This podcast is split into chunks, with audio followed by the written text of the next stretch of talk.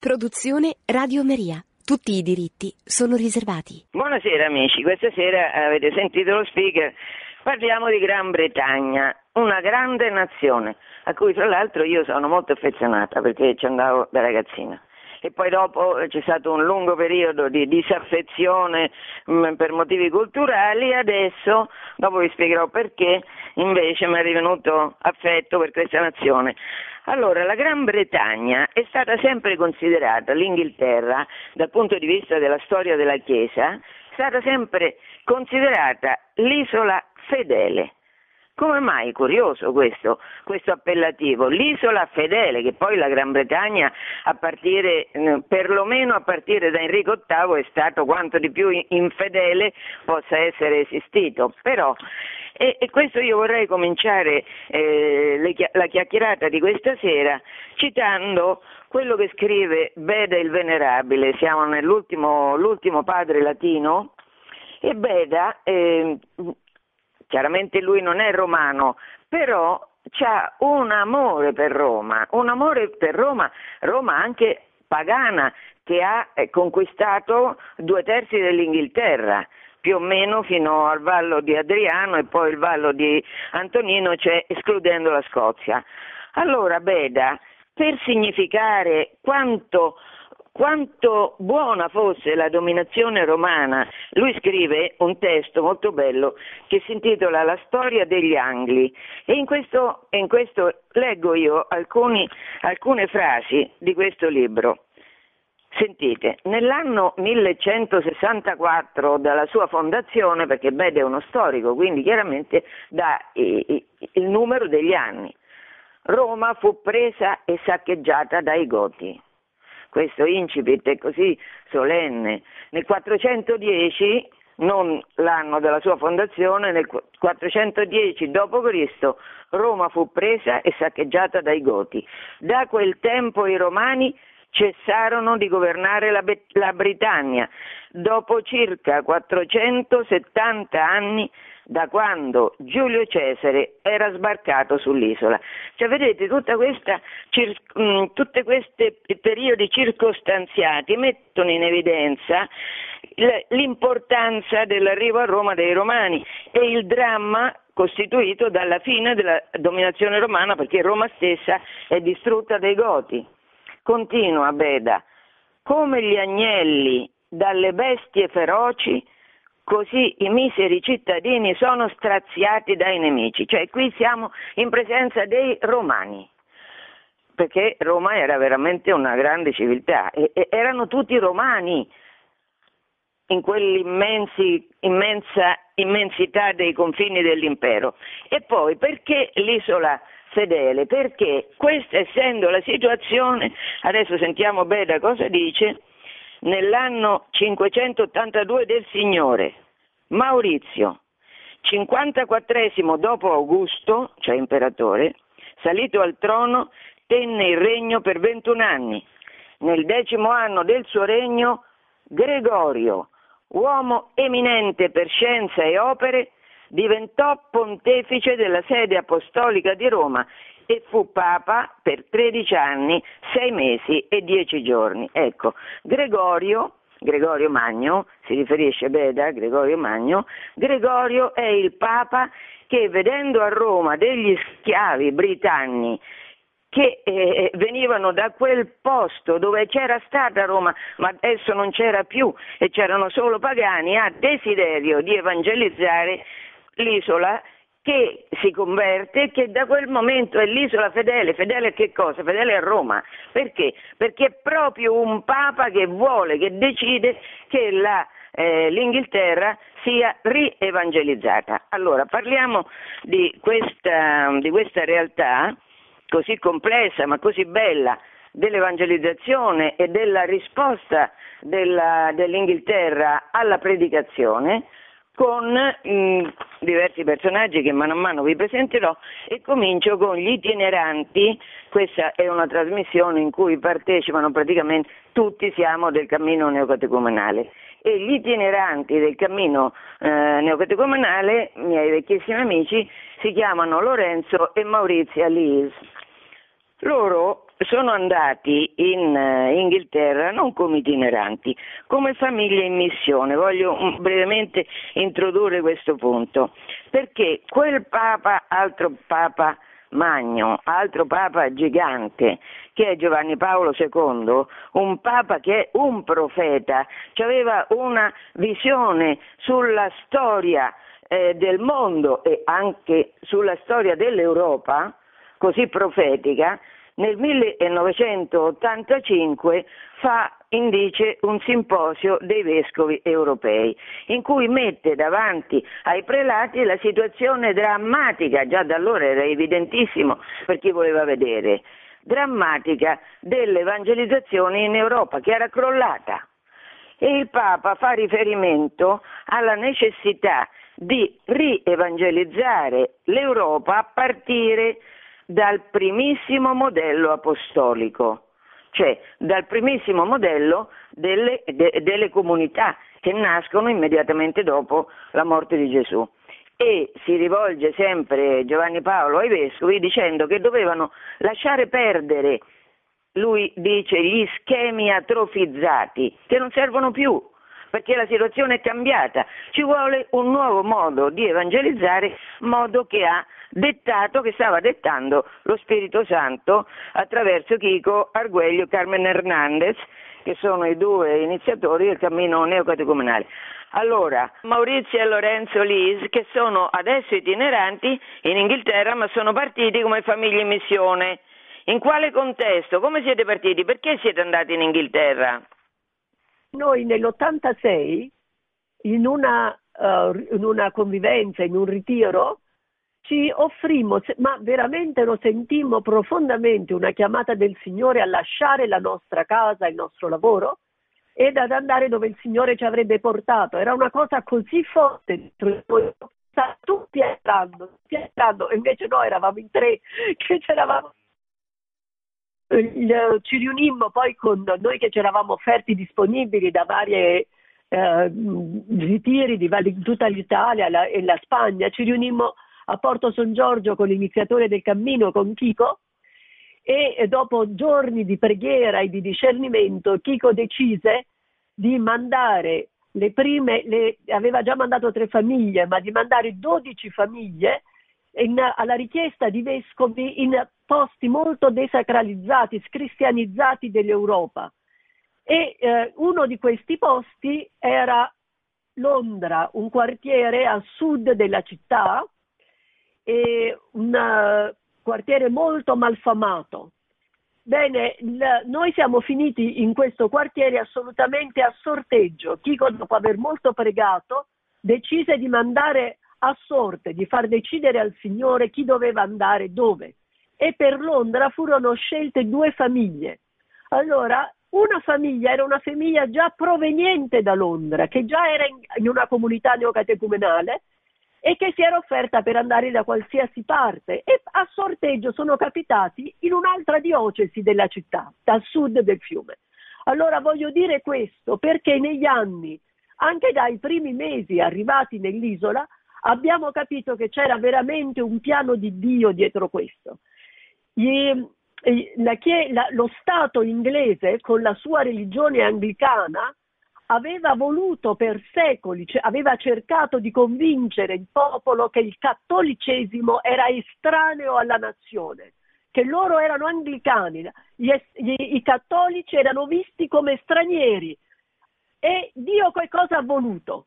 che questa nuova evangelizzazione cominciasse, vissuta in questo quartiere, con una coppia, che erano Peter e Morin, una coppia particolare. Peter apparteneva a una famiglia inglese rimasta fedele al cattolicesimo, espropriata dei beni e che avevano resistito per tanti secoli, e la moglie era un'anglicana convertita. Noi due, io e Lorenzo, già dal primo momento abbiamo cominciato a sospettare che c'era qualcosa di interessante. Lorenzo è di padre inglese. Entrambi i nonni sono inglesi. Noi non sapevamo molto, ma dopo pochi mesi che eravamo qui abbiamo cercato i suoi parenti anglicani e ci hanno dato diari, insomma abbiamo scoperto che Lorenzo anche la, il suo padre inglese ha un ramo della famiglia che erano dei cattolici, che erano scappati, che lavoravano per Enrico VIII e per, quando c'è stata la persecuzione sotto Elisabetta I erano, avevano lasciato l'isola e si erano stabiliti in Italia e poi erano ritornati, una di loro era tornata ed era diventata anglicana e uno dei loro discendenti è la nonna di Lorenzo. Ma la cosa che abbiamo scoperto è che la nostra casa, questo quartiere malfamato, era a, che ne so, cinque, un chilometro dalla casa di questi suoi antenati, nonni, nonni. Allora abbiamo capito che, abbiamo sentito questo che noi abbiamo capito, che il Signore diceva che il cattolicesimo era di questa nazione, che questa era l'isola fedele, ricominciava l'evangelizzazione in una maniera molto povera, ma da noi, da quelli, dagli inglesi. Bellissima, bellissima questa notizia che ci ha dato eh, Maurizio. Io da parte mia vorrei aggiungere un altro ricordo perché noi ci conosciamo da decenni. In una convivenza, so, 35 anni fa più o meno, perché Kiko e Carmen hanno mandato queste famiglie e poi hanno fatto un po' il giro del mondo andando a visitare per vedere come stessero. E quando sono capitati lì nel quartiere dove stavano eh, Maurizia e Lorenzo e quest'altra famiglia, l'altra persona, l'altra famiglia aveva trovato lavoro come spazzino. E allora eh, questo Chico raccontava che questo fratello l'aveva portato a vedere con che zelo lui pulisse la strada, la strada sua era un gioiello, mentre le strade degli altri erano uno schifo. E poi pure una cosa che Marizia adesso non si ricorda, ma che io me la ricordo come fosse adesso, loro, questo era un quartiere malfamato, lo diceva Maurizia, e loro sono state, Maurizia e l'altra sorella, sono state assalite da un ladro che le ha rapinate. E loro praticamente poveri ovviamente perché eh, vanno lì poveri, non c'avevano, Maurizia dice mi ricordo gli ho dato tutto quello che avevo, 10 pounds, però poi dopo i ladri se ne sono andati e, e, e, queste due sorelle hanno trovato che avevano qualche altra cosetta, non mi ricordo se una catenina, qualche altra cosetta e li hanno richiamati, guardate, guardate, abbiamo trovato anche queste altre cose. Questo per dire, per dire lo spirito con cui queste persone sono partite loro certamente, ma anche un po' tutti quelli che sono andati in, come famiglia in missione, come itineranza. E poi loro sono diventati itineranti qualche anno dopo. Adesso io chiederei a Lorenzo di parlare della, evangelizz- della prima evangelizzazione in Inghilterra. Lorenzo. Allora, Angela, ciao. Allora, ciao. la prima evangelizzazione ti vado a parlare di un millennio e spero di farlo in pochi minuti, in cinque minuti. È bellissima, è come tutta l'evangelizzazione perché è Cristo che, che cammina nella storia con gli uomini per salvarli. Allora, schematicamente possiamo parlare di i primi quattro secoli che, in cui la Britannia è una provincia romana, per cui il, il, il, cristianesimo viene insieme ai romani. I romani portano strade, leggi, eh, magistrati costruiscono la moneta, cominciano a battere moneta, c'è una moneta, tutta un'organizzazione. E i cristiani arrivano con gli schiavi, con i militari e si costituiscono, si creano, si pensa, delle chiese domestiche. Ci sono quasi sicuramente anche degli apostoli itineranti, come negli Atti degli Apostoli. Abbiamo un, un esempio di questo in un primo, quello che è il primo martire albano, che viene colpito, convertito, dando ospitalità a uno di questi apostoli e viene colpito, contagiato si può dire, ora siamo in, in, un, periodo in cui si parla di contagio, contagiato dalla santità di quest'uomo che prega di notte, che, che, che ha uno spirito bellissimo, contagiato così che diventa cristiano, viene battezzato e poi è martire. Questi sono i primi quattro secoli, finiscono, finiscono si può dire nel 407, quando battono l'ultima moneta a Londra e i romani vanno via perché gli ostrogoti, come tu hai detto, stanno invadendo l'impero. Tutto crolla, tutta la società che avevano eh, costruito, che funzionava, l'unica cosa che rimane è la Chiesa. La Chiesa che è una comunità di fratelli che si vogliono bene. In questo periodo eh, entriamo... Sì, e, e, e, questi cristiani hanno una cultura, hanno, hanno un amore, hanno una struttura interna. È l'inizio del V secolo, il 400. Nel 450, durante questo periodo, i britanni sono attaccati dal nord, dagli, dagli popoli del nord che sono i Pitti, e dall'Irlanda gli Scotti. Sono distrutti, non riescono a resistere. È a questo punto che chiamano in aiuto delle popolazioni germaniche, che sono gli Angli e i Sassoni e gli Iuti, come mercenari per aiutarli. Ma gli Angli e i Sassoni finiscono per insediarsi e per creare dei regni e per dominare e per eh, soggiogare i britanni. Que- in questa situazione, quindi al V secolo, c'è un'evangelizzazione che è bellissima, che avviene in tutta Europa e c'è una prima ondata che venendo dalla Gallia arriva in Irlanda, l'Irlanda è un'isola a sud della Bretagna, e sono monaci, comunità di monaci che arrivano tutte insieme e cominciano a vivere, vivono come la comunità cristiana primitiva, amandosi, eh, aiutando la gente, pregando. Il loro stile di vita colpisce la gente, sono attirate. Dobbiamo pensare lo, quanto orribile era il paganesimo dove c'era eh, abusi, incesti, ingiustizia, il disprezzo per la vita. Il, lo, il loro stile di vita attrae educano i figli, i, i, giovani, e i giovani entrano nei monasteri e si moltiplicano. In, nel, in uno spazio brevissimo di un, di, di un eh, cento anni ci sono più di 30 monasteri in Irlanda, è tutta, tutta evangelizzata.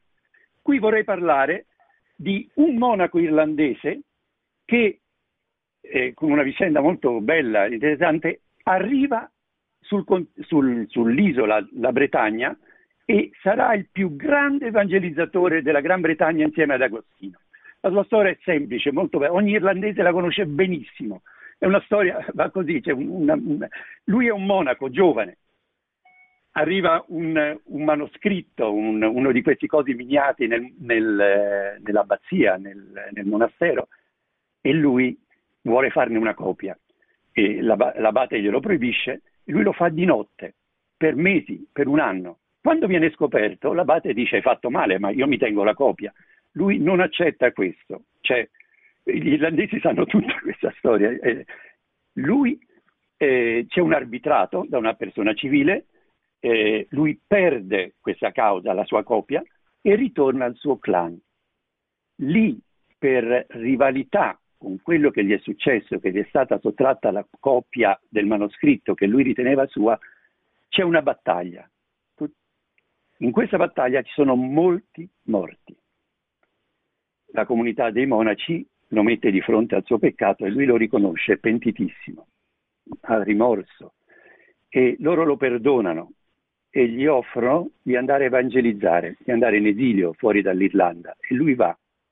Parte, siamo nel 563, parte con 12 monaci, arrivano a un'isola, che ora è in Scozia, che si chiama Iona, Aiola in inglese, e quest'isola diventa santa perché le, la vita di questi monaci irradia e da loro da lì partono, evangelizzano la Scozia, tutto il nord dell'Inghilterra. Erano super selvatici. Eh, sì, perché erano, questi popoli erano terribili. terribili. E, ehm, anche eh, miracoli.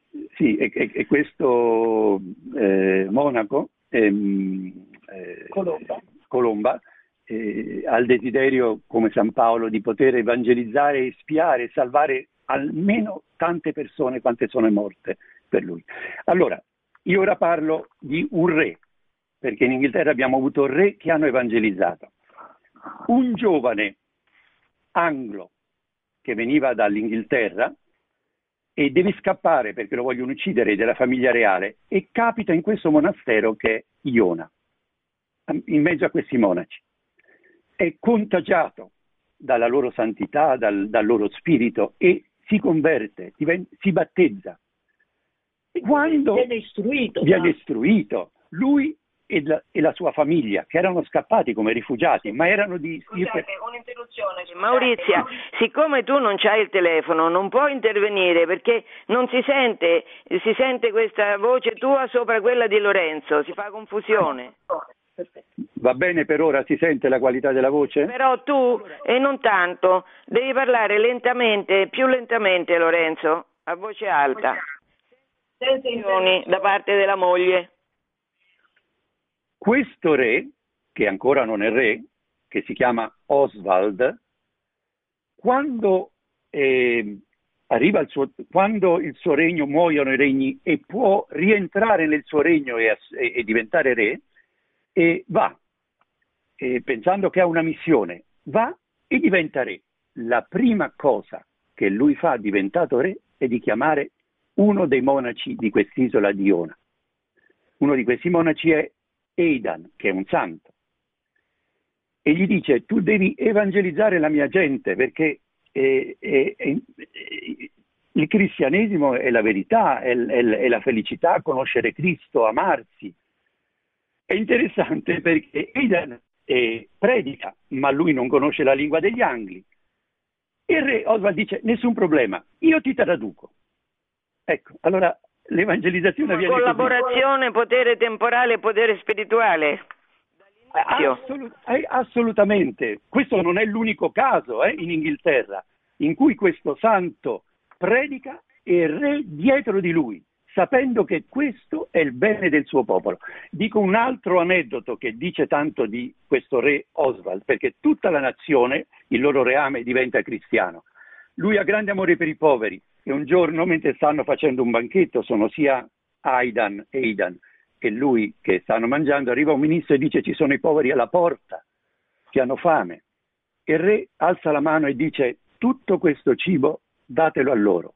Non solo, tagliate questo vassoio di argento in pezzetti e date un pezzetto ad ogni povero.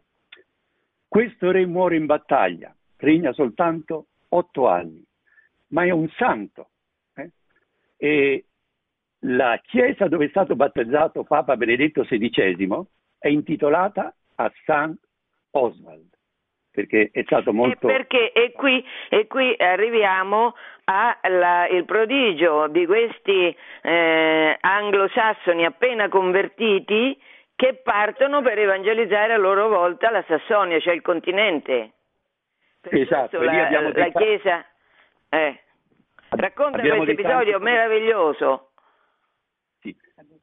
sì, allora io ho, ho, finito ora parlando di questa evangelizzazione portata avanti dai monaci, comunità dal nord, ma contemporaneamente o subito dopo, nel 597, in effetti con, con, un certo, con, una, con una distanza di 50 anni, c'è un'evangelizzazione che viene direttamente da Roma, come hai detto tu, inviata da Papa Gregorio. Papa Gregorio aveva ricevuto anche una lettera da un re, che è re del sud, del Kent, della Cantia, che aveva una moglie cattolica, Berta, dalla Francia, e manda una lettera al Papa dicendo manda qualcuno, perché vedo, forse vedendo la santità della sua moglie cristiana, qualcuno che possa aiutare e convertire la mia nazione, perché vedo che è una religione interessante, bella. E, e Gregorio manda Agostino e 40 monaci. Loro arrivano la Pasqua del 597 è interessante questo incontro, è molto molto bello perché il re Telberto e la moglie Berta e dice fermatevi lì, vi incontrerò all'aria aperta in un'isola, allora era un'isola, si chiamava Tanet, Thanatos, ora non è più un'isola, e all'aperto perché diceva al chiuso se questi mi vanno a fare delle magie è la magia più potere. L'incontro avviene così, che questi 40 monaci in processione, cantando canti, litanie, preghiere, seguendo la croce di Cristo avanti e un'icona del, di, di Cristo Salvatore, fanno una liturgia bellissima e si avvicinano e si mettono davanti al re in un'assemblea. A questo punto Agostino predica e gli dice, re, il, io ti prometto, il Signore promette un regno che non finirà mai. E il, il re, colpito da questa predicazione, dice, le parole che avete detto sono bellissime, eh, siete venuti da lontano, la cosa mi impressiona, devo pensarci, devo pensarci, però vi do il permesso di evangelizzare, anzi, vi do un posto dove stare, e loro cominciano una vita di comunità eh, eh, che colpisce la gente. Loro non pretendono niente, vivono di elemosina, quello che colpisce la gente è la loro semplicità di vita, la loro comunione. Quello che Gesù ha detto dice siate in comunione perfettamente uno e il mondo crederà. Eh, loro, ecco, la gente colpita e si converte. Dopo pochi anni anche il re si converte tutto, tutto il paese della Cantia si converte. Ecco, questa è una, è, è, è un'opera di Dio bellissima. Il... Tanto si converte che come il monachesimo irlandese, anche se in maniera un pochino più uh, dura, con Colombano, si recano sul continente a rievangelizzare le popolazioni che erano cadute sotto il paganesimo, perché anche nel continente ovviamente c'erano state invasioni barbariche, come dicevo, i monaci irlandesi fanno la peregrinazio pro Cristo, così. I monaci eh, inglesi, che c'è una fioritura meravigliosa del monastero, eh, vanno spinti dall'amore di Cristo a evangelizzare il continente e questo lo fanno in unione strettissima. E questa è la caratteristica bellissima per cui la Gran Bretagna è un'isola fedele, vanno in comunione strettissima con Roma a evangelizzare, questo sia Villibrordo che Bonifacio. Si recano a Bonifacio, va a Roma, è l'apostolo della Germania, va a Roma tre volte, fa tutto que- non c'è piccolo dettaglio che lui prenda di sua iniziativa senza aver consultato il Papa.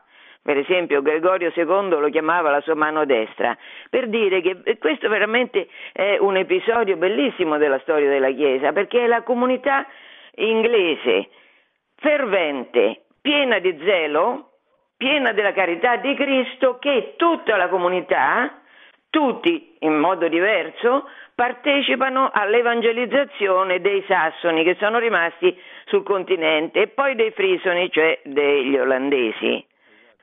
Che ti pare della figura di Bonifacio, Lorenzo? Ma Bonifacio è, è il più grande santo eh, ha avuto la vocazione a sette anni, è una figura bellissima anche perché lui, lui morirà martire a 80 anni, perché non è andato in pensione, era tale il suo zelo e il suo amore per, per, l'evangelizzazione, per salvare le persone. Una figura. Ratzinger, nella catechesi che fa su di lui, sottolinea che era una persona, era un professore, era molto stimato e lascia l'Inghilterra, lascia il suo incarico intellettuale a 40 anni, cioè era vecchio all'epoca. Uno a 40 anni si muove per andare dove? In un posto di cui non conosceva la lingua, di cui non conosceva niente e riprende, dopo aver rievangelizzato la Francia, la Baviera che era già cattolica e i territori a est del Reno della Germania, poi negli ultimi anni della sua vita, quando ce ne ha 80, continua a muoversi e va a nord a evangelizzare i frisoni e lì sì, sì, sì. Era, era, un uomo lì... arrivato a 40 anni, gli avevano offerto di essere abate, come dici te invece l'impulso eh, e va in Germania e lavora 40 anni. È bellissimo anche il suo martirio perché lui eh, di fronte, invece che difendersi, dice ai suoi 50 uomini noi non, non, non ci difendiamo, se ci vogliono uccidere ci lasciamo uccidere. Questo, anche, lì, questo... anche lì è, è, interessante perché loro avevano, Bonifacio aveva abbattuto una quercia sacra. E sì. adesso noi non capiamo più queste cose, perché? Chi, chi gliel'ha fatto fare abbattere una quercia sacra ai fisoni? E, e noi non capiamo più queste cose perché eh, abbiamo molto rispetto per tutti, per le credenze di tutti, però Agostino lo dice chiaramente che dietro i riti pagani non sono, non c'è l'aria, c'è Satana. E quindi è evidente che un apostolo un, che va a predicare Cristo deve farlo vincendo Satana e vincendo le forme di cui Satana si serve per tenere schiavi quelle persone. Quindi insomma eh, il martirio lo affronta dopo aver abbattuto questa quercia sacra. Nel, nel modo così eroico come tu hai raccontato. Angela, volevo chiudere la, la, la, la vicenda di Gregorio perché dopo aver mandato Agostino e anche altri monaci continua a scrivere lettere, veramente lui è l'apostolo della Gran Bretagna, Gregorio, molto più che Agostino, e, e scrive delle lettere a, al re, eccetera, eccetera, ma e dà istruzioni bellissime su come organizzare la Chiesa e una di queste istruzioni è non abbattete i templi pagani, solo gli idoli la gente si radunerà molto più volentieri nei luoghi che per loro erano familiari. L'importante è di togliere gli idoli. Questa, un'altra lettera, e finisco non con questa. Non conoscevo questa lettera. Dopo me la mandi per piacere, non la conoscevo. No, è, è, è nel libro di Beda il Venerabile. Ah. E poi dice anche, dice anche, ad Agostino, questo è, è l'amore di un padre, eh? Gregorio ad Agostino, una lettera molto personale, ha detto che non cada nella vanagloria per il successo de, de, e i miracoli che faceva, il successo delle conversioni. E gli dice ricordati dei tuoi peccati. Eh? Questa è veramente è la, la, tenerezza la, la, di, un, di, un, padre che non vuole che il figlio si perda per la vanagloria, che tutto lo fa il Signore. Bene, mm. E, e, poi l, dal, dal, sud l'evangelizzazione andrà verso nord ricongiungendosi con l'evangelizzazione celtica. Tutta l'isola è cristiana con vescovi, monaci e re cristiani. E, bene, sì, allora, alla fine del primo millennio, dominato come tu dicevi dall'importanza dei monaci, questo non solo in Inghilterra ma in tutta l'Europa, in tutto il continente, c'è eh, in Inghilterra una figura di un re, mm, Edoardo, che precede. Chi vuole parlare di Edoardo? Sì, Maurizio. Scusa, volevo dire solo una cosa, che eh, questi due gruppi di monaci avevano discordanze tra di loro e si, si, sulla festa della Pasqua, per esempio. Sì, sì, ma il, il, sunto, il, sunto, che volevo fare è che si riuniscono in un sinodo a, Whit, a Whitby, Whitby per un concilio, ma la cosa importante è che decidono con grande coscienza e chiarezza che non potevano avere la Chiesa divisa e che l'unità della Chiesa era Roma, era il Papa. E da allora inizia la vera forza di comunione da cui partirà poi l'evangelizzazione, che loro sono totalmente uniti con il Papa.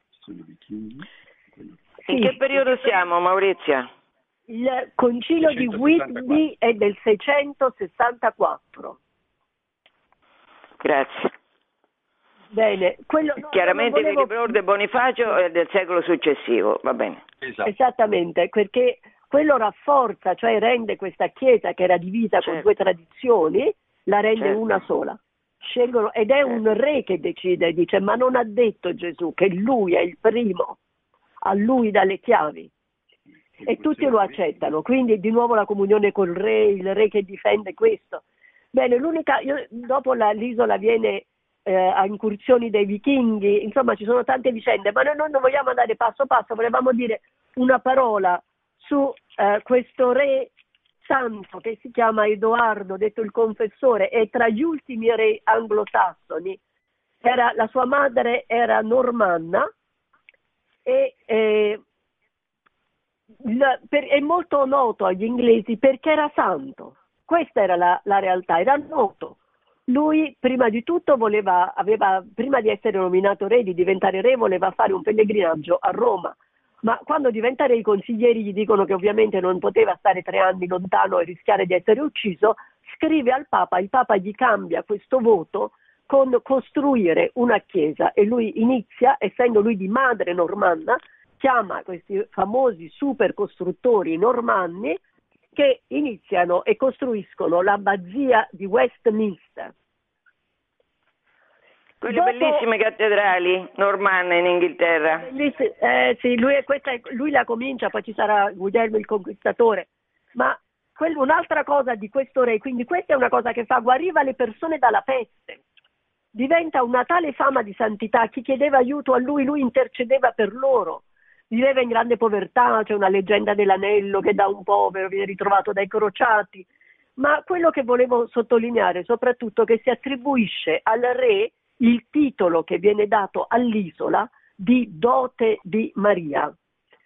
Allora, in, a, a, quell'epoca la dote, anche oggi la dote, veniva data alla sposa da portare al marito, ma non in, negli anglosassoni. La dote era una parte del patrimonio che si dava personalmente alla sposa, non allo sposo, alla sposa, perché anche se il marito doveva morire, moriva in guerra, restava vedova, lei avesse di che mantenersi con lo, eventualmente la, la, la dote, i, i figli, la prole. Quello che Edoardo aveva un amore immenso per Maria, questo caratterizzerà l'isola dall'inizio dell'evangelizzazione. Da Agostino, da tutti avevano un amore per la Madonna grandissimo e Edoardo le diceva che lui era tutto suo, come il Papa. E dice a Maria, io ti do come dote quello che ho. L'isola è tua. Da allora prende il titolo di dote di Maria. Questo titolo le è stato confermato dal Papa Leone XIII e la, l'isola ha avuto poi al, contemporaneamente col periodo di Edoardo il Confessore nel 1061, Edoardo muore nel 1066, nel 61 una signora che si chiamava Riceldis uh, aveva, pregava molto la Madonna dicendo voglio fare qualcosa e la Madonna la porta in visione a Nazareth e le chiede di costruire una cappella a Walsingham delle stesse dimensioni di Nazareth dove è avvenuta l'annunciazione. Questo sarà un santuario fondamentale quando non si potrà, arrivano le crociate, non si possono più fare pellegrinaggi in Terra Santa. Walsingham sarà il quarto santuario più importante d'Europa e tutti gli inglesi sono andati tantissime volte.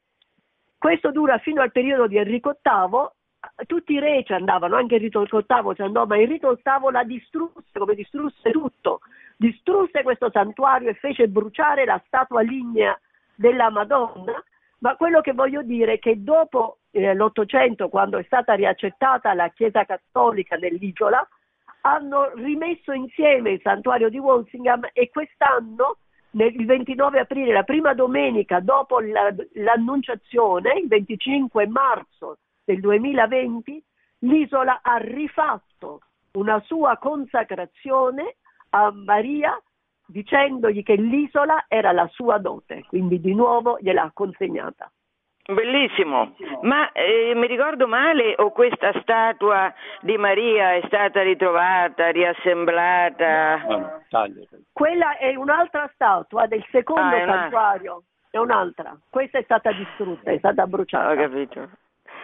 Comunque, andando avanti nel tempo, io faccio adesso un, un po' di intervallo, lo, facciamo diciamo un, quattro secoli di intervallo per dire che cosa? Per dire che succede una sciagura. Io nelle trasmissioni che faccio sulla storia della Chiesa ne ho parlato a lungo. La sciagura è che il Papa si trasferisce, il papato si trasferisce in Francia tutti i papi per 70 anni sono francesi, è chiaro che la Chiesa è romana, romana vuol dire cattolica, cattolica vuol dire di tutti. Quando tutti i papi sono francesi, i due terzi dei cardinali, cioè quasi tutti i cardinali sono francesi, e beh, e questa è una situazione scandalosa, scandalosa che, ehm, che eh, inimica alla Chiesa avignonese tutte le altre chiese, compresa quella inglese, compresi i re d'Inghilterra che a questo punto prendono le distanze con una serie di documenti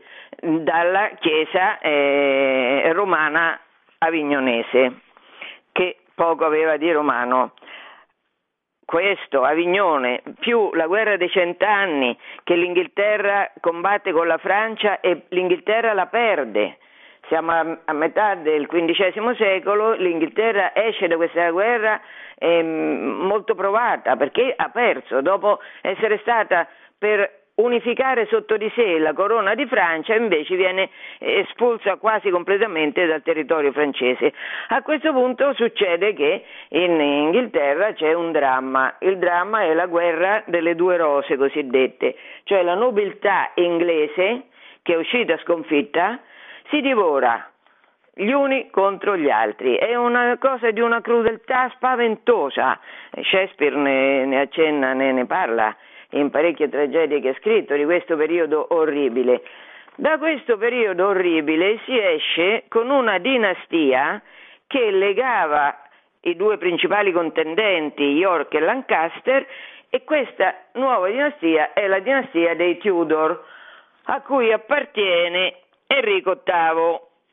Allora, adesso eh, un, ci sono altre eh, persone che stanno eh, a Londra, che, che interverranno e adesso c'è un mio alunno di scuola, cioè io ho insegnato tanto storia e filosofia, questo mio alunno di scuola è diventato prete e poi è diventato rettore del seminario Redentoris Mater, cioè del cammino a Londra. Si chiama Lorenzo Andreini. Ciao Lorenzo. Ciao Angela. E adesso ci devi raccontare che succede con questo disgraziato, lussurioso, violento che si chiama Enrico VIII. Ecco, sì, allora io sono contento anche di stare qui e anche ringrazio Angela, alla quale anche devo anche a lei eh, il fatto che oggi sono prete, anche che sto qui e che sono felice in questa mia vocazione, quindi anche sono grato di fare questo intervento e di, di contribuire. E, ehm, allora, eh, nel primo millennio abbiamo visto questi re santi e anche questa grande unità con, con il Papa, con Roma in questo momento storico, per, eh, appunto come conseguenza anche di questi fatti di cui ha parlato Angela, questo cambia, cioè eh, si arriva addirittura alla, allo scisma con Roma e a questi re che invece di evangelizzare, di propagare la religione cattolica, la perse- comincia una persecuzione molto feroce. Allora Enrico VIII eh, non doveva essere re, il re doveva essere eh, suo fratello Arturo, che era sposato con Caterina di Aragona. Caterina di Aragona, spagnola. La figlia dei re cattolici. Figlia dei re cattolici. E Ferdinando. E zia dell'imperatore Carlo V, quindi una donna di un certo spessore, un certo... Ehm, allora, Carlo V era il padrone del mondo. Se non che Arturo muore allora, questo matrimonio tra Arturo e Caterina non è mai stato consumato, perché Arturo era molto giovane, Caterina era molto più grande. E ehm, allora viene annullato ed Enrico, che era il cadetto, diventa il re. Enrico diventa re, sposa Caterina, ma non riesce ad avere un erede maschio. E dopo vent'anni di matrimonio, non due o tre, dopo vent'anni, decide di lasciare la moglie, Caterina, per eh, un'altra donna, Anna Bolena, e, nella speranza che questa le possa dare un erede maschio. Caro Lui Lorenzo, personalmente... ma questa è la versione anglicana della storia. Lui personalmente eh, si dichiara un iroso. Perché è la, è, la, è la, versione di chi dice quanto era santo Enrico VIII, voleva un erede maschio per il regno. E beh, non è così, la storia sua successiva ha sposato sei donne, ne ha fatte ammazzare due, di cui sì, la prima è Anna Bolena. Eh. Sì. Eh, eh, ma non puoi mettere in primo luogo il fatto che questo voleva un erede. Scusa.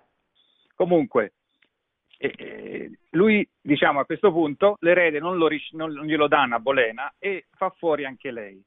Piano piano, come l'ammazza, Angela l'ammazza, l'ammazza. Sì, gli fa tagliare la testa con, scusati. Mm.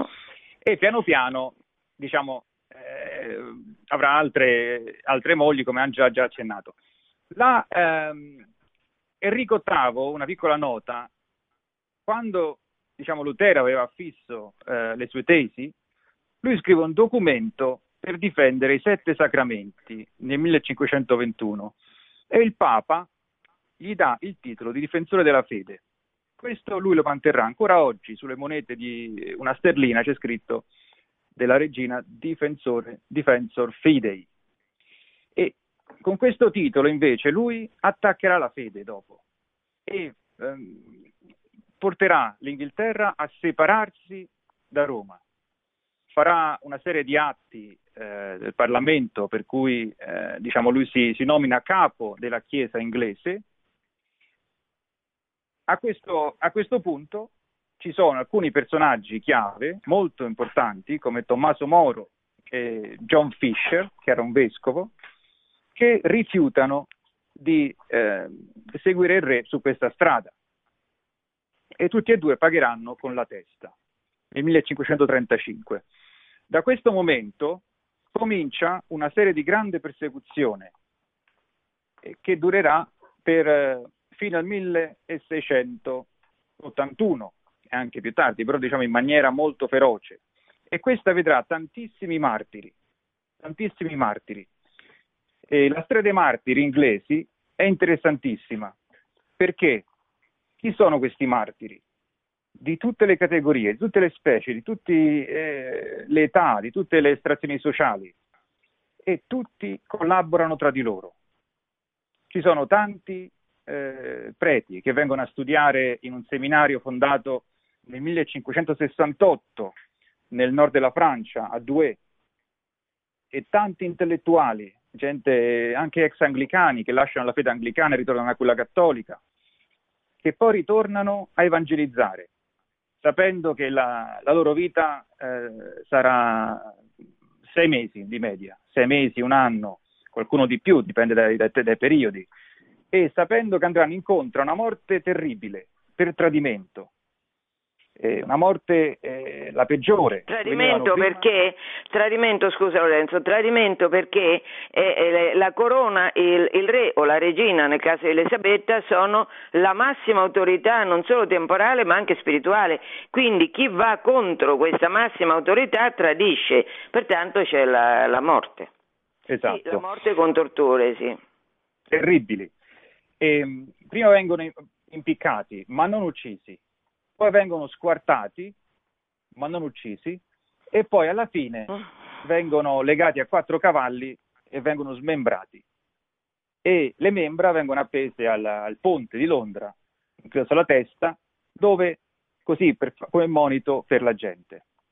Nonostante questa atrocità, questi martiri continuano a venire, questi sacerdoti, e che fanno una volta che arrivano?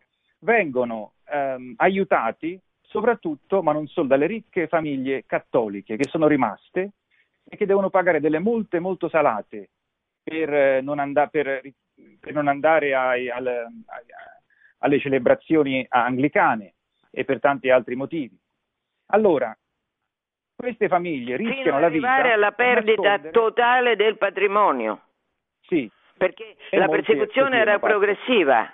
Se insistevano alla fine gli toglievano tutto, li, li, li riducevano in totale miseria e nonostante questo diverse famiglie, grandi famiglie nobili, sono rimaste cattoliche. Esatto.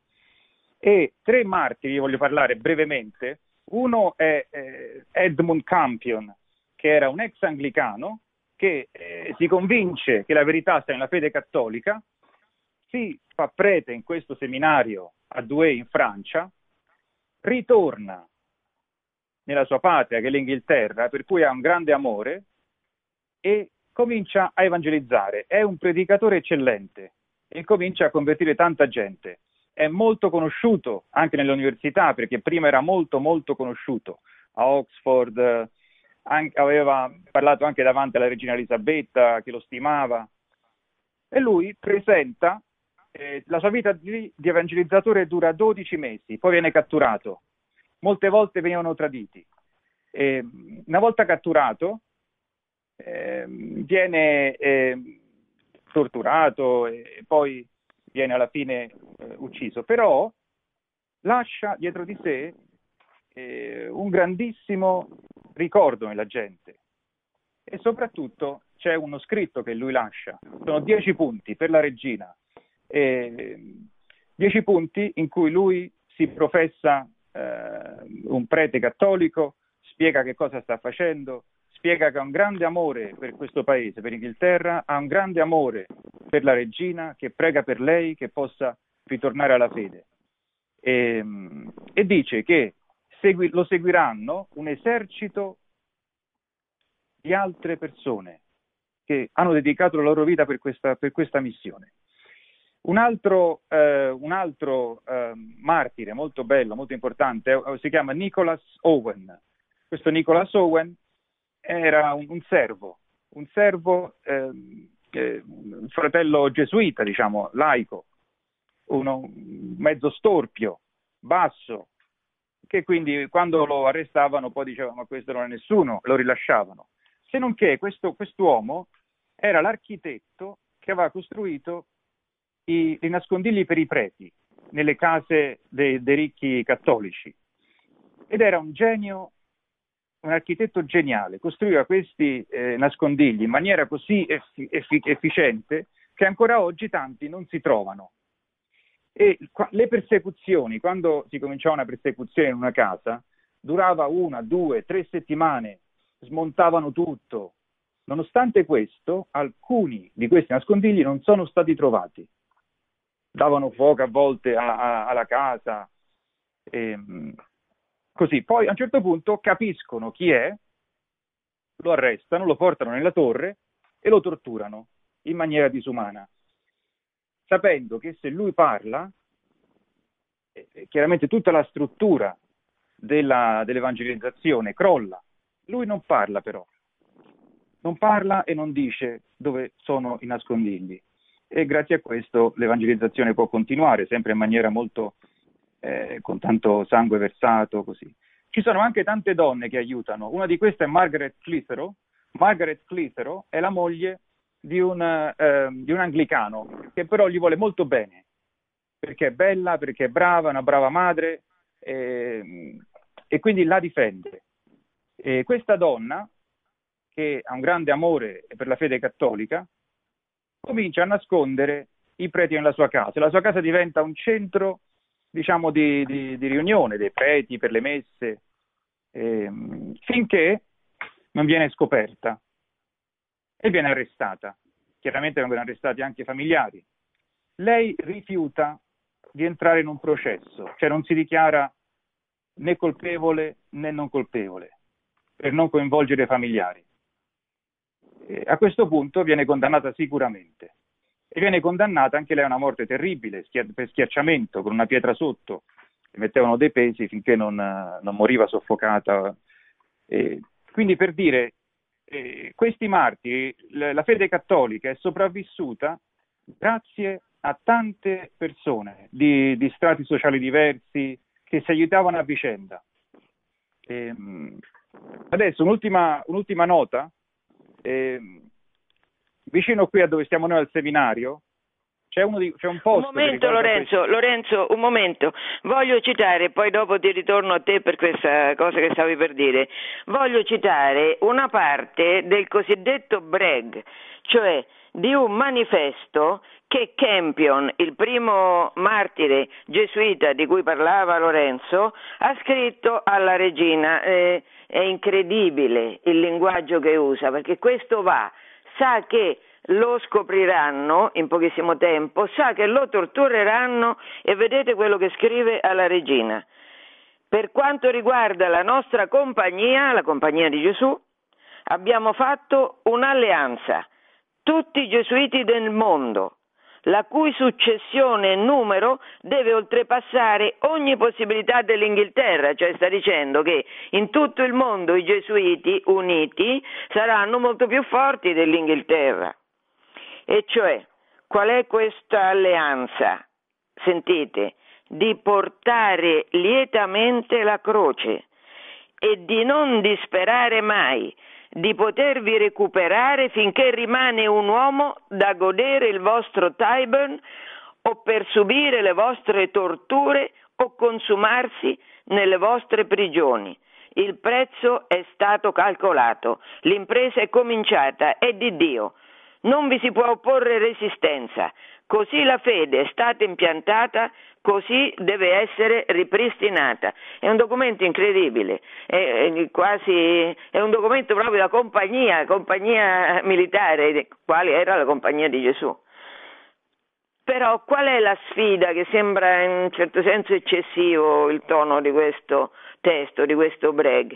Qual è il senso? Il senso è che noi, come Gesù, che ha preso su di sé eh, il peccato del mondo, noi prendiamo, abbiamo deciso che noi, gesuiti di tutto il mondo, prenderemo su di noi il peso di tutte le torture che ci vorrete infliggere perché? Perché voi ritorniate, perché l'Inghilterra ritorni a essere l'Inghilterra, l'isola fedele e cita eh, Campion Tyburn, che è l'aspetto di cui, bellissimo aspetto di cui penso volesse parlare eh, um, Lorenzo, è vero?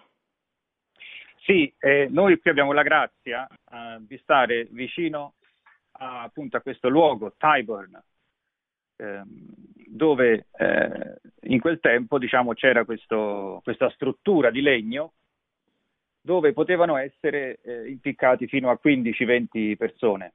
Era molto efficiente da quel punto di vista, era uno spazio molto largo e tanta gente poteva assistere. Oggi eh, questo, questo posto è molto trafficato, sta in un posto molto centrale di Londra, sta vicino a Marble Arch, eh, proprio dove arriva, sì, vicino al nostro, alla nostra casa di formazione. Alla fine di Oxford Street si arriva a Marble Arch e lì c'è una Dillo placca. bene questo perché magari fra quelli che ascoltano tanti sono andati a Londra, tanti andranno a Londra ma magari nessuno sa dell'esistenza di questo Tyburn. C'è la metropolitana che arriva proprio a Marble Arch, si chiama Marble Arch, e sta a, a una della parte finale di Oxford Street, e lì, diciamo, nel, nel, centro, su, una, su un'isola della pedonale, c'è una placca, placca che ricorda appunto che in quel luogo c'era il Tyburn Tree, cioè questo strumento di morte che però L'albero è diventato, di Tyburn uno strumento di gloria eh, per tanti martiri.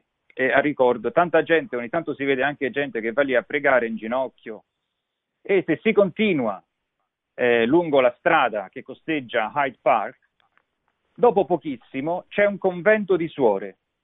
Questo convento di suore ha una cripta e in questa cripta sono eh, tenute, custodite tantissime reliquie di santi.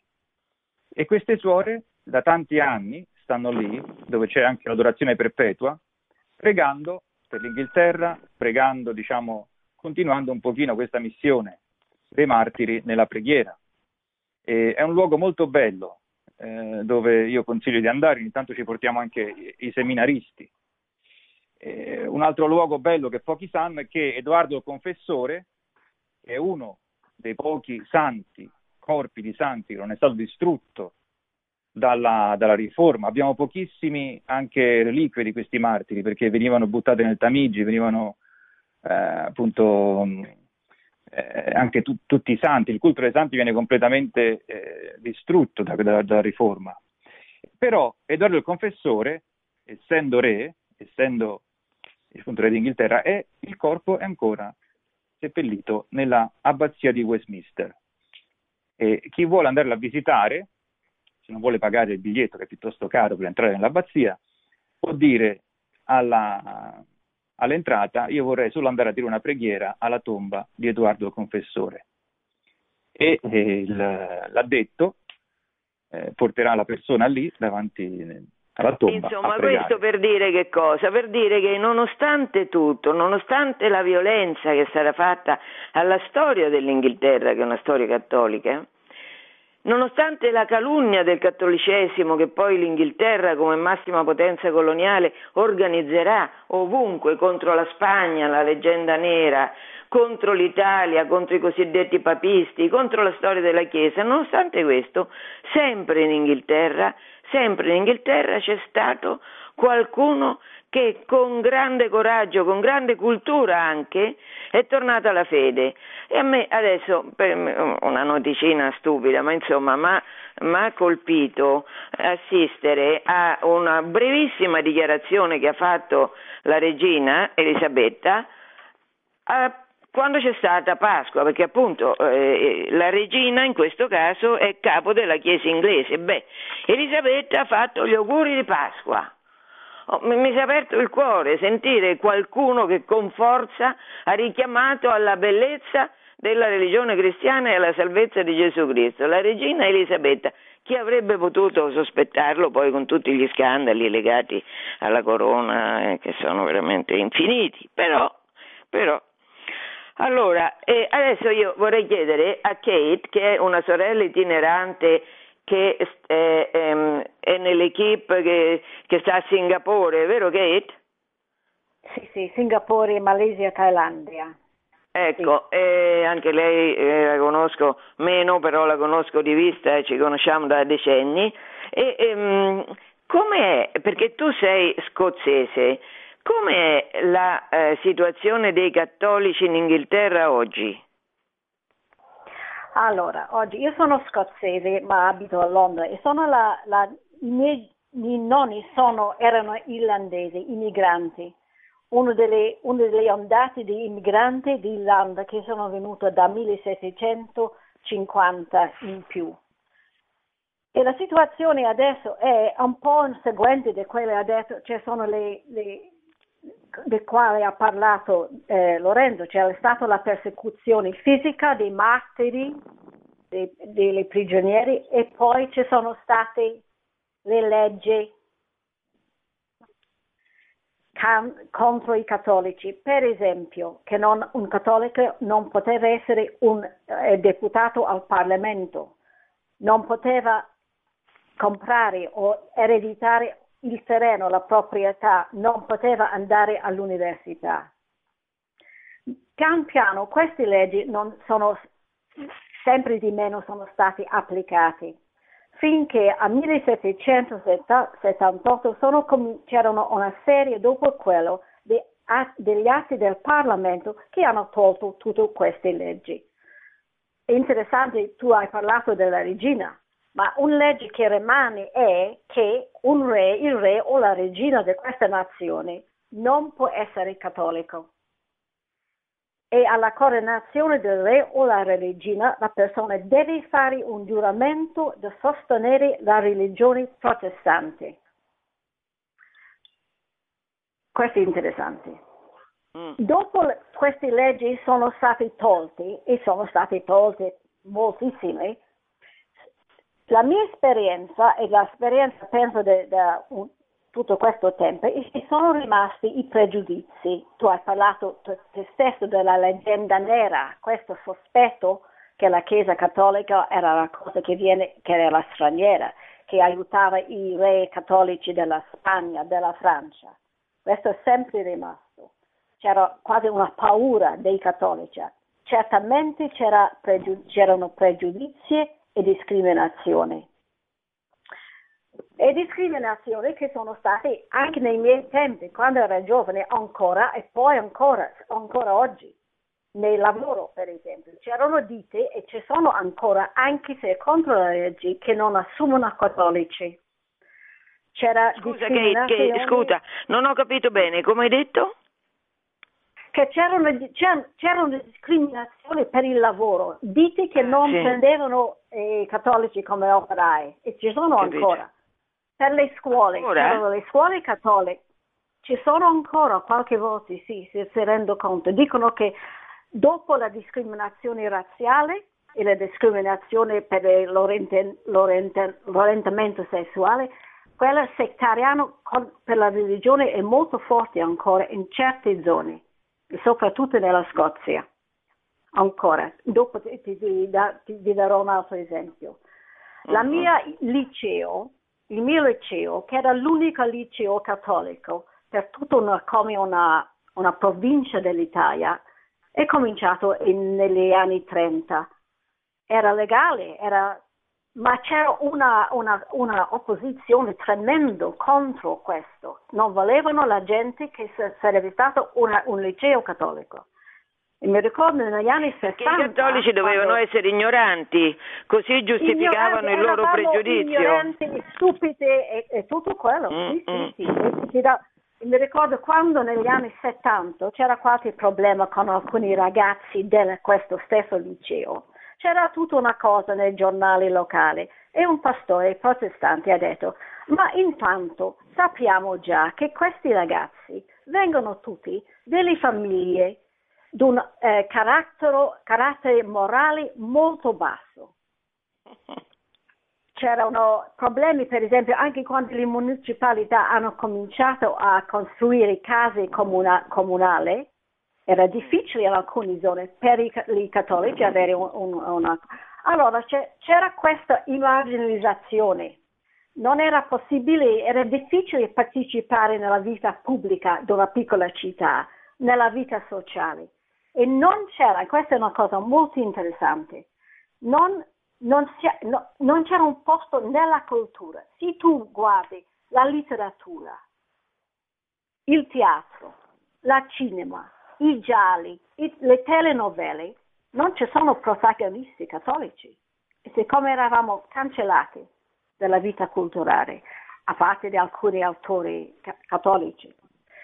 E c'è un, uno storico che dice per questo è, è, c'è, c'è cresciuto un tipo di subcultura, dice lui, fra i cattolici, perché come erano esclusi, sono, hanno dovuto trovare un modo per sopravvivere. C'era un tipo di segregazione, autosegregazione. Le scuole cattoliche erano import- importantissime una, un'enfasi tremenda sulla scuola cattolica e i soldi che i cattolici hanno eh, pagati per costruire e mantenere scuole per un secolo e, sco- e mezzo, sono tremendo. C'è un'esistenza di spo- trovare un sposo o una sposa cattolica. Scusa, scusa, scusa, scusa, ripeti un po', non ho capito. Della scuola o del matrimonio? Della scuola che stavi dicendo adesso?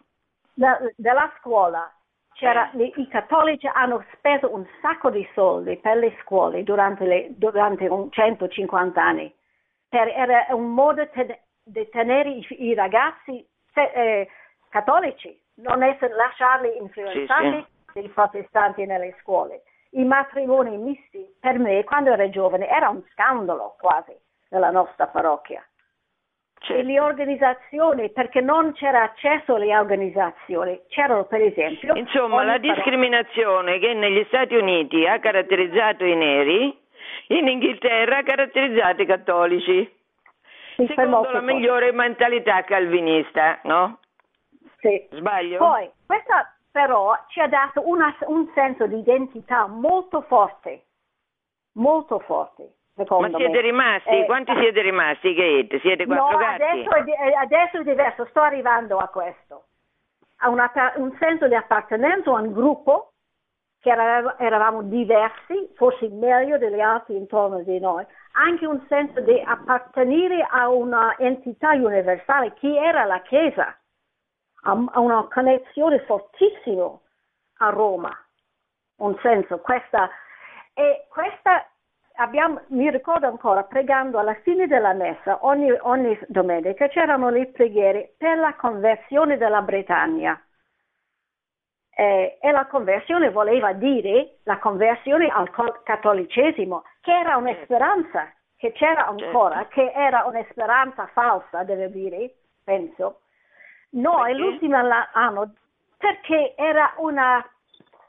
E poi adesso era, io non credo che ci sarebbe mai stata la possibilità che tutta la nazione tornava alla Chiesa Cattolica e adesso ormai il momento è andato, è, è finito.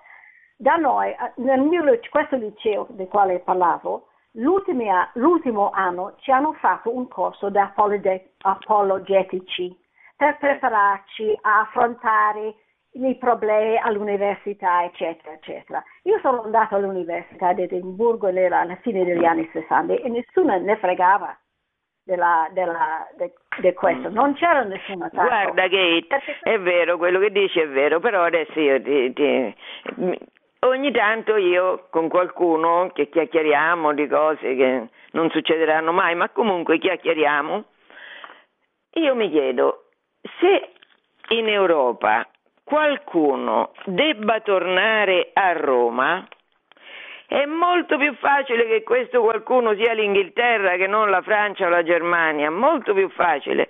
Quindi io non so se sarei così convinta come te che certamente l'Inghilterra non ritorna. Va bene. No, perché c'è un'altra cosa che è successa, eh, finisco. Tutta questa esclusività, questa cosa che i protestanti erano quasi il, il nemico, ci ha lasciato molto mal preparato per l'impatto della secolarizzazione, secondo me. No, abbiamo, abbiamo eh, costruito le difese contro un attacco, dei problemi con i protestanti e non siamo resi conto che il nemico era un'altra cosa. Sì, e perciò sì, eh. adesso c'è questa, questo bisogno di una nuova evangelizzazione. Io mm, certamente, certamente. Scusa, scusa Kate, fammi dire due parole prima di continuare su questa cosa della nuova evangelizzazione. L'Inghilterra sta alla testa, e questo dal 600, sta alla testa della eh, rivoluzione filosofica e morale mondiale. Questo è, eh, è un triste primato che ha perché da quando Lutero col libero esame manda per aria, questo io lo dico tante volte, manda per aria la teologia come scienza, è la filosofia che si incaricherà senza la teologia, cioè senza la rivelazione, di definire cosa è bene e cosa è male e dove deve andare la vita dell'uomo, qual è la, de- la direzione che deve prendere. E qui c'è un caposaldo, ne ha parlato molto anche Benedetto XVI, della filosofia moderna, della perversione della filosofia moderna che è Bacone scienza e potenza. Lui si ripromette di eliminare ogni dolore e realizzare ogni desiderio. Quando oggi si vede le fantasie che vanno raccontando sul fatto che la sessualità non è una cosa legata alla biologia, ma è un, un sogno che uno può realizzare, può passare da una parte all'altra, insomma, tutte queste cose, il, in qualche modo il, il, l'iniziatore di tutto questo orrore del pensiero moderno slegato dall'oggettività della metafisica, questo è Bacone. Bacone, ma poi c'è l'empirismo, l'empirismo inglese, Locke, Locke che è tanto tollerante che dice che sì, bisogna certo tollerare meno i cattolici e meno gli atei, quelli non vanno tollerati. Nel nome della tolleranza questo ehm, eh, faceva soldi con la, con, eh, col commercio degli schiavi, insomma. Però questa filosofia inglese con la mitologia del progresso, cioè slegando la filosofia dalla ricerca della verità e facendo risiedere la verità nel quello che io, io penso qui e ora, che domani sarà diverso come ieri era diverso, tutta quest'opera di smantellamento della verità comporta una perdita della consistenza della vita delle persone, quindi bisogna proiettare tutto verso il futuro perché il passato e il presente sono sommamente insicuri. E il futuro che è dettato dal genio di alcuni che si riuniranno, nelle, infatti la massoneria moderna nasce a Londra, 1717 che si riuniranno nelle, nelle, logge per definire quale deve essere la felicità per l'uomo e come vada realizzata e quindi tutte le rivoluzioni cominceranno in Inghilterra e saranno esportate dall'Inghilterra in tutto il resto del mondo, cioè a cominciare dalla prima che è il regicidio che non comincia in Francia con Luigi XVI, comincia in Inghilterra. 1649 Cromwell decapita Carlo I. Questa non è un'operazione così insignificante come abbiamo visto, la figura del re è importante in una società cristiana, è importante perché il re in qualche maniera è, partecipa dell'unzione di Davide. E quindi uccidere un re è un, il regicidio significa distruggere le basi culturali di mille anni di cristianesimo. Questo l'ha fatto l'Inghilterra e poi l'ha esportato ovunque. L'Inghilterra nell'Ottocento, eh, Marx dove è andato? Stava in Inghilterra.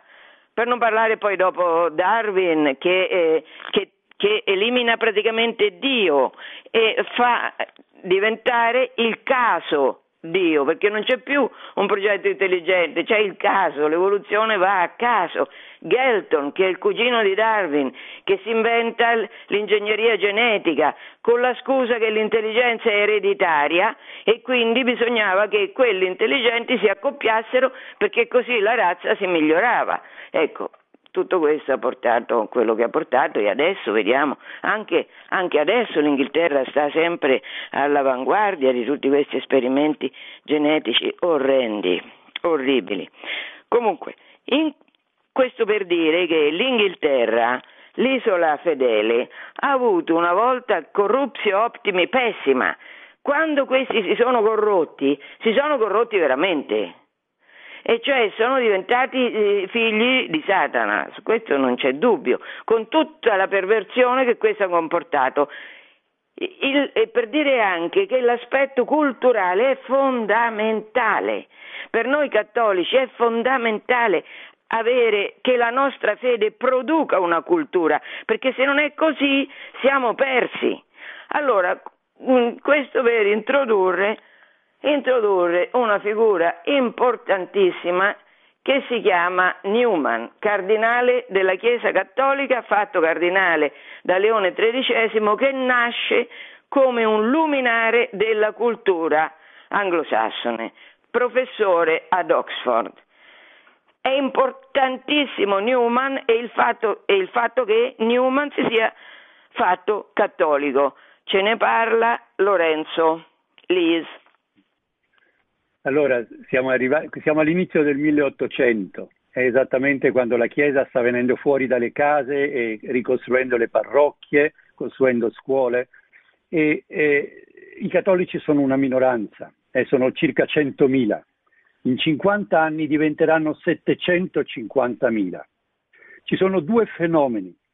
Uno è che l'Irlanda all'inizio del 1801 si unisce politicamente con la Gran Bretagna loro sono cattolici per cui diventano affari e in conseguenza di una grande carestia che vivono, molti irlandesi vengono in Bretagna, in Gran Bretagna, in Inghilterra. C'è un secondo eh, fenomeno molto importante che secondo me ha un'origine divina perché avviene nel cuore degli uomini, che sono un, un numero circa di 300 e più persone anglicane qualche cosa non va nella no, chiesa no, non sento più, no, Lorenzo, non sento più, si sente male, che hai detto? Si sente? Senti? Sì, hai detto 300 e più? Sì, ci sono 300 e più persone, anglicani, intellettuali, eh, uomini di cultura, di, di potere, che essendo anglicani hanno un desiderio di vivere da cristiani, di riformare la Chiesa anglicana, che la Chiesa anglicana possa fare una missione come Chiesa e non come soggetta a uno Stato che cerca di manipolarla. Allora io vorrei parlare appunto di Newman, come hai detto, perché è uno di questi 300 e più che fa un percorso che è meraviglioso, veramente è portato avanti dal Signore. Newman nasce nel 1801, avrà una lunga vita perché poi muore nel 1890. Lui da giovane, in un momento di malattia, ha un'esperienza in cui sente che Dio non è una idea, ma è un tu, che Dio lo chiama come persona, ha un, un'esperienza personale con lui. Poi fa successo, è un anglicano e va ad Oxford, diventa professore, diventa diacono, diventa prete, ha una parrocchia e lavora con gli studenti e, e, tutto va bene a gonfie vele. Fa un viaggio nel 1833 nel Mediterraneo, passa da Roma e vede le chiese, Roma era il Papa, era una cosa da rigenerare. E poi, come ispirazione, va in Sicilia. Lì ha un'esperienza fortissima che, che portata avanti dalla grazia. Si ammala, ha una febbre, sta per morire sta in una casa di siciliani, che non credo che si capissero molto siciliani con gli inglesi, ma lo accudiscono. E lui nel letto, nel delirio, stando male, dice delle parole che sono fortissime, dice non posso morire, non posso morire, non ho peccato contro la luce, e ripete questo, non sa forse neanche che cosa voglia dire. Teniamo presente che l'Europa oggi sta facendo il peccato contro la luce, l'apostasia, rigettando Dio, rigettando la religione, le, le proprie radici, propria, i propri antenati. Lui dice queste parole e poi dice ho una missione in Inghilterra, guarisce, parte per l'Inghilterra, arriva ad Oxford e appena arrivato ad Oxford la settimana dopo un suo caro amico eh, anglicano fa un discorso pubblico che è famoso, che si chiama, ha come tema l'apostasia nazionale e, e parla come la, dice, eh, è, è, un allarme, dice come la Chiesa anglicana sta, eh, sta, non fa quello che dovrebbe fare. Si crea subito dopo un movimento che è conosciuto come il movimento di Oxford, di cui fa parte Newman ed altri pochi, quattro o cinque, che porta avanti e sviluppa queste idee di riforma della Chiesa anglicana, che possa trovare una via giusta, una via in mezzo fra Roma e il protestantesimo, che possa aiutare il cristianesimo. Fallisce questo progetto, anzi, nello scrivere questi documenti erano de- delle cose scritte che circolavano, era una media e, e il, i vescovi eh, individuano che il responsabile soprattutto è Newman, per cui lo cacciano dall'insegnamento, lo cacciano dalla parrocchia e Newman accetta, lascia di essere anglicano. Finisce di essere è anglicano. Scandalo, è, è, uno scandalo, perché era importantissimo Newman. Lui si ritira in un posto alla periferia di Oxford che si chiama Littlemore e lì aspetta e prega e studia. C'è una data fondamentale che è l'8 ottobre 1845.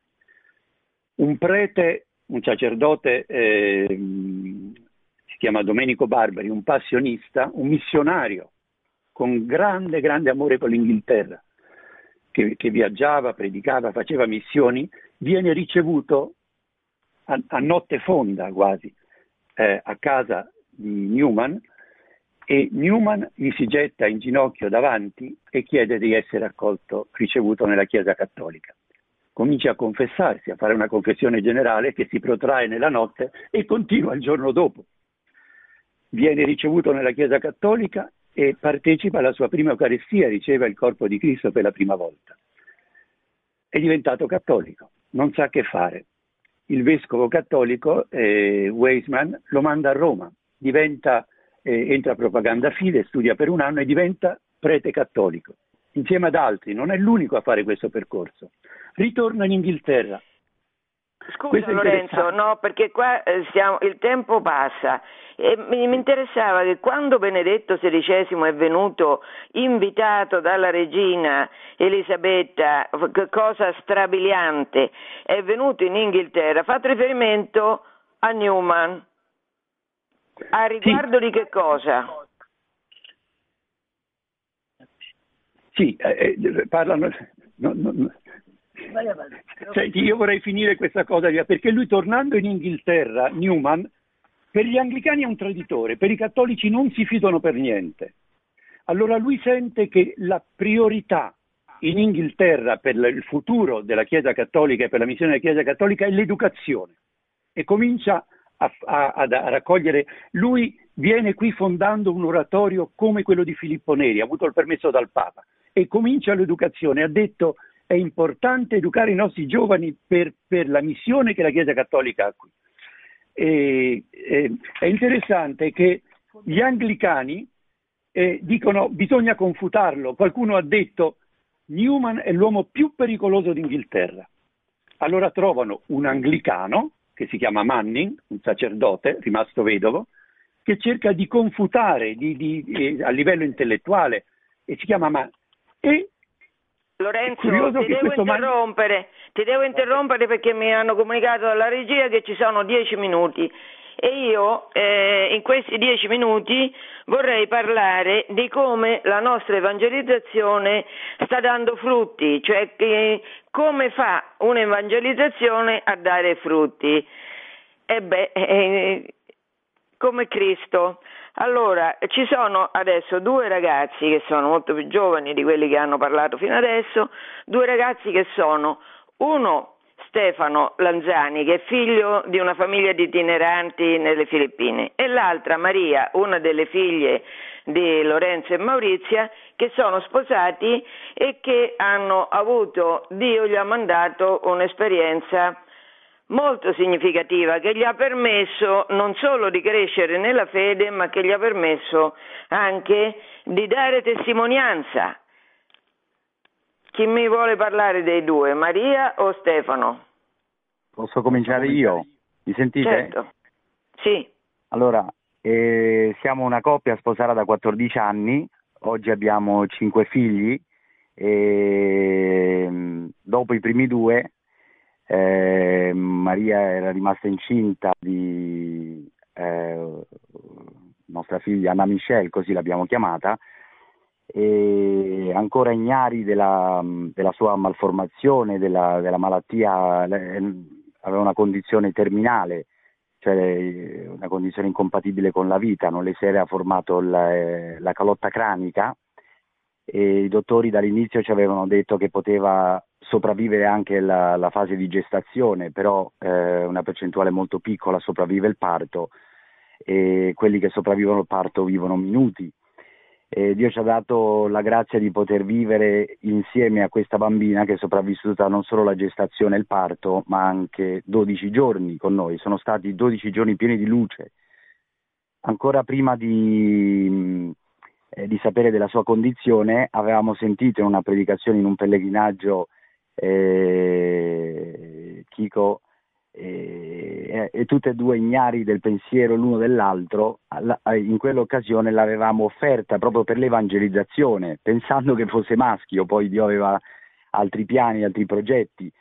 E, e penso che abbia fatto la sua missione di evangelizzazione anche lei cominciando proprio da noi due, dal nostro matrimonio nostre, nella nostra comunità e con, con, altre persone che sono state in contatto veramente con questa esperienza che è stata folgorante per noi, veramente. E c'è un aneddoto che ten, veramente tengo molto, molto vicino al, al cuore eh, che veramente mi ha fatto assaporare la profondità della vita del, del, del bambino, eh, sia nella fase, già dall'inizio, no? nella fase di gestazione, quando eravamo, una, um, eravamo a Bruxelles in visita da alcuni amici per un matrimonio, stavamo facendo le lodi della domenica mattina e Maria sarà stata al quarto mese, ancora era nella, all'inizio della, della gravidanza, non aveva sentita per nulla muoversi ancora come in quel momento si sentono i bambini, e alla proclamazione del Salmo 118 che diceva non morirò ma io vivrò e annunzierò le opere del Signore. In quel momento, al pronunciare di quelle parole, si è mossa dentro con, con, un, con un, rigoglio, no? facendo sentire la sua presenza e, e, poi per una seconda volta, quando il Salmo continuava, eh, il Signore mi ha provato duramente ma non, ma non mi ha consegnato la morte eh, apritemi le porte della giustizia, un salmo che si è incarnato nella sua vita, mi viene da dire. E, mh, mm, era come se avesse voluto fare l'eco della, della, dicendo ecco questo salmo parla di me tutta la sua vita, anche dopo la sua, la sua nascita che è avvenuta in ospedale per cesario, dopo aver combattuto con i dottori, che sapete che in Inghilterra eh, fino, non ci sono termini per, eh, per poter abortire se un bambino ha una malformazione grave, Fino all'ultimo i dottori pressavano molto affinché Maria abortisse e, e, e ci siamo trovati di fronte proprio a, un, a uno scoglio nella quale eh, con insistenza abbiamo, abbiamo, voluto mantenere quello che sentivamo, eh, veramente di dare, eh, di dare, opportunità a questa vita che Dio aveva donato, che Dio aveva formato nel grembo di, di, di Maria eh, per sua, la, il suo corso, eh, come quasi se qui la cultura volesse associare la, il valore della vita in funzione della sua durata. Eh, anche se la durata è stata breve, di 12 giorni, più i suoi 9 mesi in, di gestazione è stata un'esperienza veramente di luce. E, mh, appena è nata in sala operatoria avevano lasciato entrare il fratello maggiore di Maria, che è sacerdote a Roma, il quale gli ha potuto somministrare il battesimo. E quella stessa sera nella, nella cappella dell'ospedale sono venute tutte le comunità della nostra parrocchia, ci si è stretta veramente intorno la comunità cristiana eh, sono venuti vicini di casa, musulmani, gente anche di altra fede, che comunque veramente la, la, sofferenza illuminata, questa è stata la nostra esperienza, la sofferenza illuminata dalla, dalla fede, eh, che è stato un dono eh, che abbiamo ricevuto anche attraverso la nostra comunità, attraverso i nostri catechisti, è qualcosa che attira, veramente che evangelizza di per sé noi siamo dei poveracci, veramente abbiamo portato, abbiamo, l'opera di Dio è stata ben più grande di quella che potevamo immaginare. E San Francesco d'Assisi ripete sempre ai suoi, ai suoi frati, dice evangelizzate con la vostra vita e se necessario con la parola, eh, con le parole.